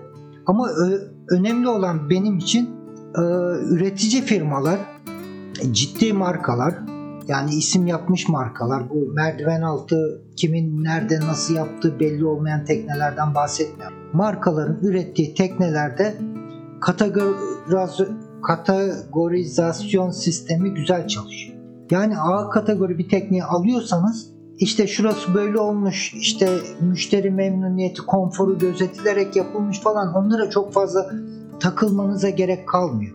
Belli emniyet kriterlerini minimumda da olsa karşılamak zorundalar. O sertifikaları, o kategorileri kazanabilmek için. Yani o işler o kadar da basit değil. Dolayısıyla e, konfor da olsun. Keyfimizi de sürelim teknede. Biz öyle tekneyi bir yaşam tarzı ve keyifle geçirilecek bir yaşam tarzı olarak amaçladığımız için illa denizci olacak, denizci olacak diye de yaşanmaz tekneler satın almanın, üretmenin, satmanın bir anlamı yok zaten. Sema Morgüs de ben de hiç sıkılmadım demiş. Teşekkür ederim. Keyifle izliyoruz demiş Mehmet Bey de. Yelkenlerde hangi sistemler yedekli olmalı?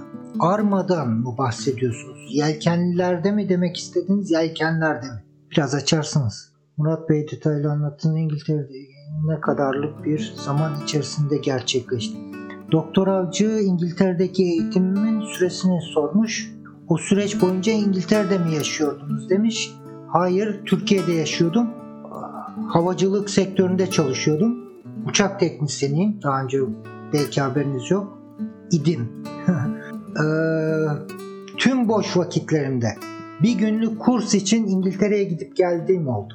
Yani akşam uçağına yetişip ertesi gün izinli günümde İngiltere'ye gidip kurs görüp akşam uçağıyla tekrar geri döndüğüm oldu. Bir günlük İngiltere gidiş gelişlerim bile oldu. Bütün boş vakitlerimi sürekli İngiltere'de geçirdim. Ve dolayısıyla normalden İngiltere'de yaşıyor olsaydım e, sığdırabileceğim süreden biraz daha geniş bir periyoda yayıldı. Ama hiçbir sınavımı tekrarlamadım. Orada bu süreç içinde Yacht Master Ocean o Commercial Endorsed olabilmeniz için onlarca quiz benzeri küçük sınavdan ve büyük teorik pratik sınavlardan geçmeniz gerekiyor. Her takıldığınız kaldığınız sınavda o bölümün başına dönmeniz gerekiyor. O sınavlara tekrar hazırlanıp tekrar girmeniz gerekiyor. Onları ben hiç yaşamadım. Bütün sınavları tekrarsız verdim. O yüzden biraz uzadı çok da uzamadı. Southampton'da Esra sormuş nerede aldınız UK'de? Southampton'da gördüm kursları. Güney kıyılarında. Ama son Yacht Master e, eğitimlerini Portsmouth'ta aldım. Portsmouth. 28 Fit Hunter marka bir tekne sahibiyim. Bu boy ve bir bu marka bir tekneyle açık denizde güvenli seyir yapılabilir mi? A kategori sabit salma her tekneyle açık denizde güvenli seyir yapılabilir. Murat T tek başına uzun seyirde uyku düzeni az önce bahsettim. Özellikle Akdeniz, Ege, Marmara gibi e, deniz trafiğinin yoğun olduğu bölgelerde tek başınıza seyir yapacaksınız uzun seyirler. Mesela ben Malta'dan çıkacağım işte İstanbul'a bir seyir planlıyorum. Tek başımayım diyelim ki. Buradan direkt Mora Adası'nı iki buçuk günlük pasajı tek bir bacak halinde planlamıyorum. E, e, Güney İtalya'ya bir bacak. Biraz yolumu uzatıyorum gerçi. Orada bir dinlenebileceğim, bir mola verebileceğim. Yani etaplara bölmeniz gerekiyor. Otopilota taktım. Ben gideyim 2 saat uyuyayım. Ege'de, Akdeniz'de, Marmara'da bunu yapmayın. Uzun seyirlerinizi e, etaplar halinde planlayın. 2011 Glasgow. Yanılmıyorsam Amel modelinde pervaneyi gören lumboz yapılmış. Umarım tüm teknelere ileride bu sistem gelir. Çok faydalı olacağına inanıyorum. Yani olmazsa olmaz bir şey değil bence. Yani pervaneyi görüp ne yapacaksın? Çok görmeniz gereken ekstrem bir durum oluştuğunda da artık e, su geçirmeyen cep telefonları var. İşte şey kameralar var, aksiyon kameraları var su altında çekim yapabilen. Onu şöyle bir çubuğun ucuna monte edip denizin dibine soktuğunuzda size teknenin altını çok rahatlıkla gösterebilecek. Hatta Sailor Pilot e, geçenlerde bir videosunda bununla benzer aksiyon kamerasıyla pervane pallerinin kanatçıklarının eridiği bir tekne videosu yayınlamıştı.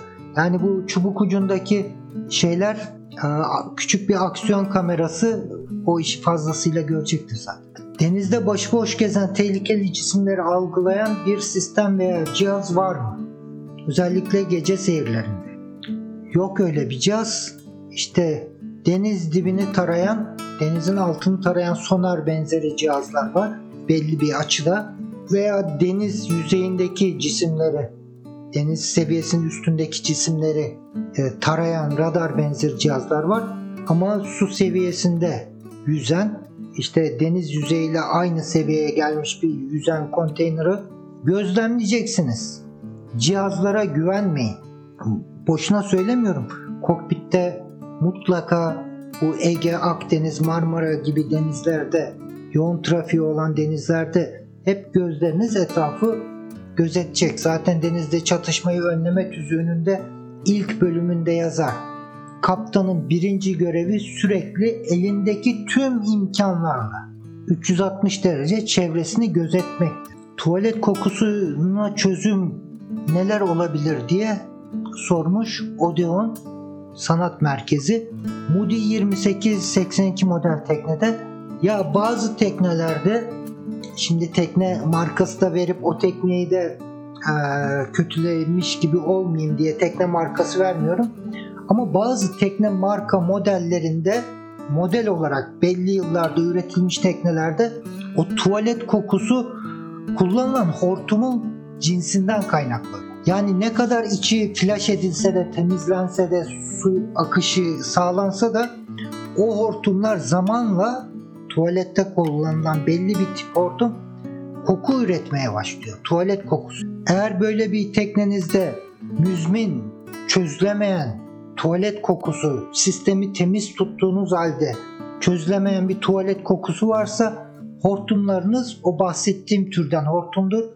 Bütün sistemdeki hortumları değiştir. Mete Karabıçak teknenin altında mümkün olduğunca az delik isterdim demiş. Yani kesinlikle. 4G radar oldukça iyi bu konuda demiş. Blade Master.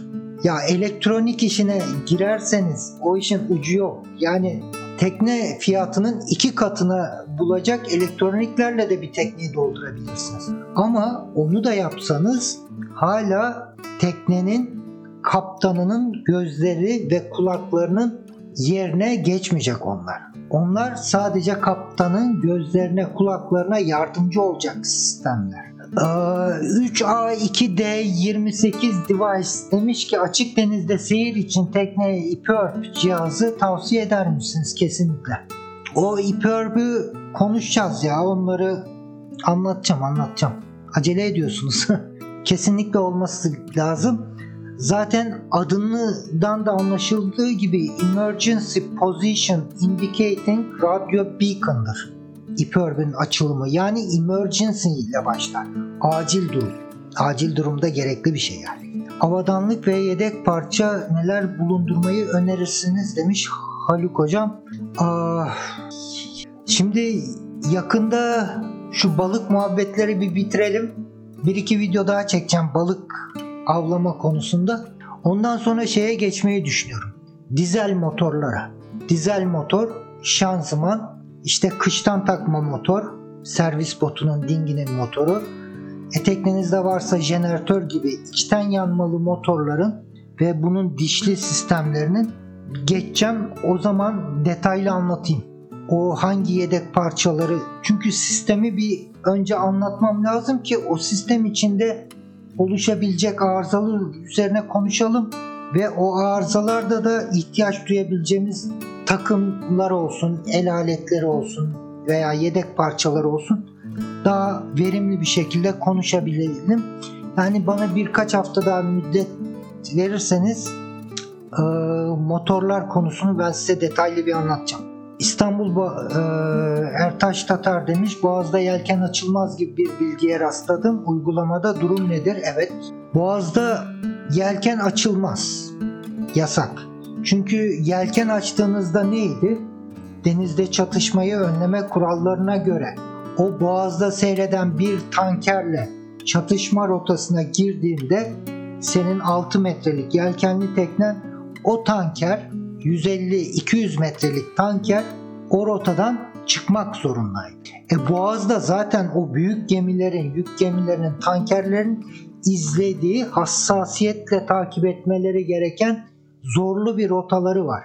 Orada yelken açacak bir şaşkın yelkenci o trafiği alt üst edebilir ve çok büyük tehlikeler yaratabilir. Bu yüzden e, Boğaz'da özel durumlar, bazı yarışlar için boğaz kapatılıyor, trafik kapatılıyor. Onlar haricinde İstanbul Boğazı'nda yelken yapmak yasak. VD40 içeriği gelir bence. İlk iki bölümlük VD40 içeriği gelir bence Murat Kaptan. Ya VD40 içeriği iki bölüm olmaz ama VD40 dediğiniz bir çeşit gaz yağı. Bildiğimiz gaz yağının biraz daha kimyasallar eklenmiş hali. Ama VD40 konusuna da, bir değinmemiz lazım. Çünkü görüyorum herkes elinde bu VD40 nereye olursa alıyor sıkıyor yanlış yapıyorlar. VD40'ı da konuşalım. Balıkçılık da aynı nedenden yasak. Muhtemelen balıkçılık konusunda çok vakıf değilim. Yani ticari balıkçılıktan muhtemelen aynı nedenle yasak olabilir. İstanbul Boğazı'nda. Mehmet Gülaylar, Türk bayraklı teknenin yabancı sularda yapmanın hukuki sorumluluğu nelerdir? Yabancı sularda yapmanın hukuki sorumlulukları nelerdir? Anlamadım biraz açar mısın soruyu? Çanakkale Boğazı'nda da yasak ama bakın şimdi İstanbul Boğazı'nda motor seyriyle gidiyorsunuz. Motorunuz arızalandığında yelken açın. Yelken açmak yasak değil.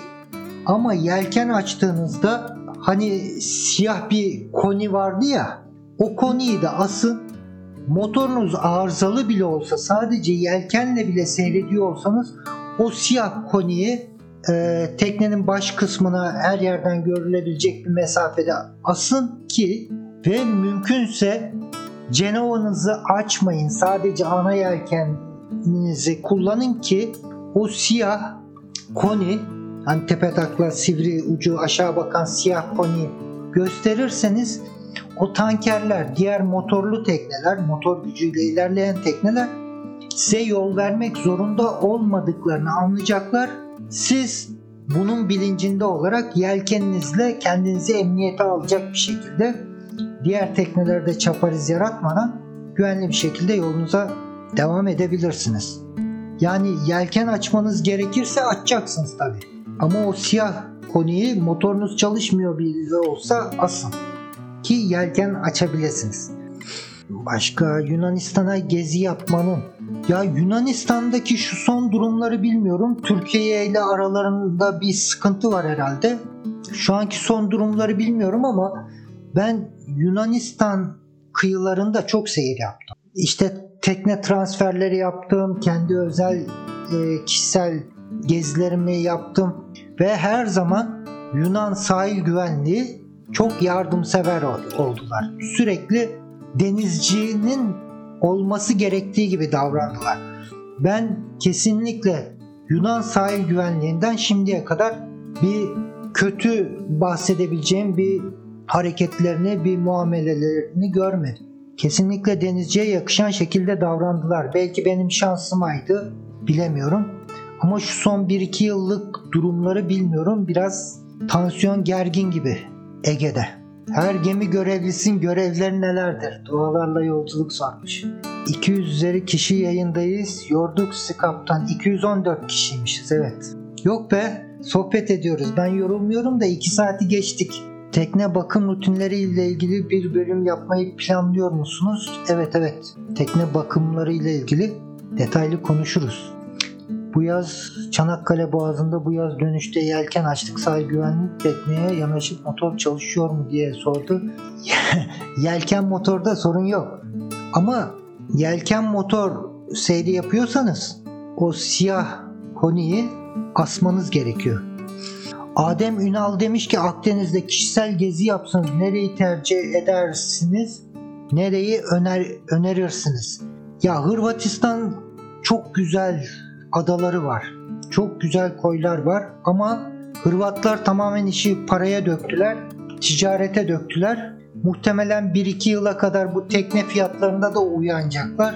Çünkü çok kontrolsüz bir şekilde bizim arkadaşlar saldırdılar o ucuz, nispeten ucuz teknelere. Hırvatistan tamamen işi paraya döktü. Dolayısıyla Hırvatistan olmaz. Ben Ege adalarını çok seviyorum. Ege kıyılarını. Yani bir ömür yetmez Ege adalarını, Ege kıyılarını. Yani Yunan adaları, Türk kıyıları diye ayırmıyorum. Yani bütün doğasıyla, insanıyla bambaşka yerler.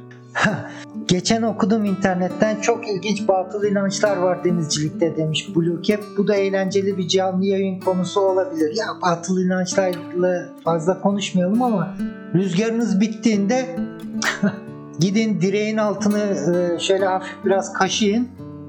Rüzgar başlar. Murat Bey iyi akşamlar. Deniz hukuku hakkında bilgili olan tanıdığınız hukukçu var mı? Yok. Ama genelde şey yapın. Bilemiyorum niçin lazım ama mesela bana bir deniz hukuku bilen avukat gerekse, hukukçu gerekse benim sigorta tekneme mutlaka sigorta yaptırırım. Yaptırmayı da tavsiye ederim. O sigorta firmasının irtibatta olduğu avukatlarla, hukukçularla çalışmaya özen gösterin. O zaman sistem çok daha hızlı ve e, sizin açınızdan rahat işleyecektir. Giriş yapmadığınız bir ülkede güvenlik için gece demir atabilir miyiz? Serbest geçiş durumumuzu bozar mı? Demir atabilirsiniz, sorun yok. Cuma'ya tekrar buradayız. Yanmışlar bile kaptanım. Rakamlar uçmuş. Haluk Ünver. Evet. Çünkü ya bizim arkadaşlarda da biraz saflık var. Niye geldin diyorlar Hırvatistan'a. Bu kadar Türk niye geliyorsunuz diyor. E burada tekneler çok ucuz. Onun için bedava burada tekneler. Onları almaya geldik. Ya demeyin öyle gezmeye geldik. Deniz Hırvatistan'da tekne bırakmayacağız. Ama şeye yarayacak bu. Hani Deniz hocam sen bir video çekmiştin bu konuyla ilgili. Türkiye'deki tekne fiyatlarıyla ilgili. Yani astronomik rakamlara çıktı Türkiye'deki tekne fiyatları. Bu kadar Hırvatistan'dan tekne gelmesinin avantajı ne olacak? Şimdi o tekne alanların bir kısmı bir hevesle tekne almaya kalktı, tekne edindi. Heveslerini alıp satacaklar. Bir kısmı Türkiye'deki tekne fiyatları yüksek. Ben alayım bunu ikinci el Türkiye'de satarım diye aldı getirdi Türkiye. Türkiye'deki tekne parkı ne kadar büyürse ikinci el pazarındaki tekne sayısı, satılığa çıkmış tekne sayısı da arttıkça tekne fiyatları oldukça düşecektir. Yani bir dengeye oturacaktır en azından. O yönden Türkiye'deki tekne alacak arkadaşlara sürekli diyorum şu an tekne almayın. Tekne almak için çok yanlış bir zaman. Biraz bekleyin bu tekne fiyatları oldukça makul seviyelere gelecek. Ebru Alankaya güzel bir soru sormuş. Tekneye isim verirken dikkat etmemiz gereken, bilmemiz gereken bir adap var mı? Tekneler genelde biliyorsunuz e, she diye adlandırılır. Yani bayan olarak, feminen e, nesneler olarak görülür. Dolayısıyla tekneye erkek ismi verilmez. İkincisi bir tekne satın aldınız. ikinci el satın aldınız. Eğer teknenin ismini değiştirecekseniz e, formaliteden de olsa bir e, görgü kuralı olarak bir incelik olarak da olsa eski sahibine den izin isteyin. izin alın.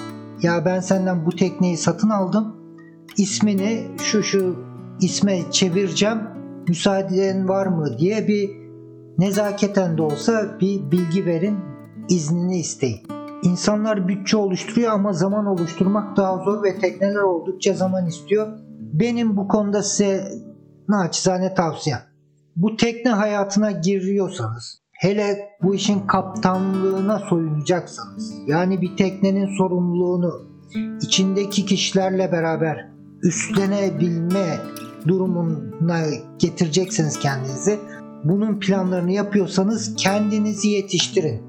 Bu işi hakkıyla öğrenmeye gayret edin. Bir şekilde tekne alırsınız, kötü tekne alırsınız, bütçenize göre iyi tekne alırsınız, kiralarsınız, arkadaşınızın teknesini kullanırsınız. Ama siz bilgi birikiminizi arttırmaya bakın. 2 saat 15 dakika oldu. Hadi kapatalım artık ya. Çok da fazla abartmayalım. Gittikçe uzuyor. İlk videomuz, ilk canlı yayın bir buçuk saatti. Sonra 1.45 oldu, 2 oldu, şimdi 2.15. Bakalım haftaya kaç saat oturacağız. Hepinize katıldığınız için teşekkür ediyorum. Haftaya salı günü devam edelim sohbetimize. Hepinize iyi akşamlar. Tekrar teşekkürler. Salı günü bu balıkçılıkla ilgili videoya devam ediyoruz. Bu salı günkü videonun konusu hatta şu an önümde dağınık yarın sabah çekeceğim videoyu. Elimdeki sahte yemlerden size güzel bir detaylı sahte yemler konusunda bir video hazırlıyorum.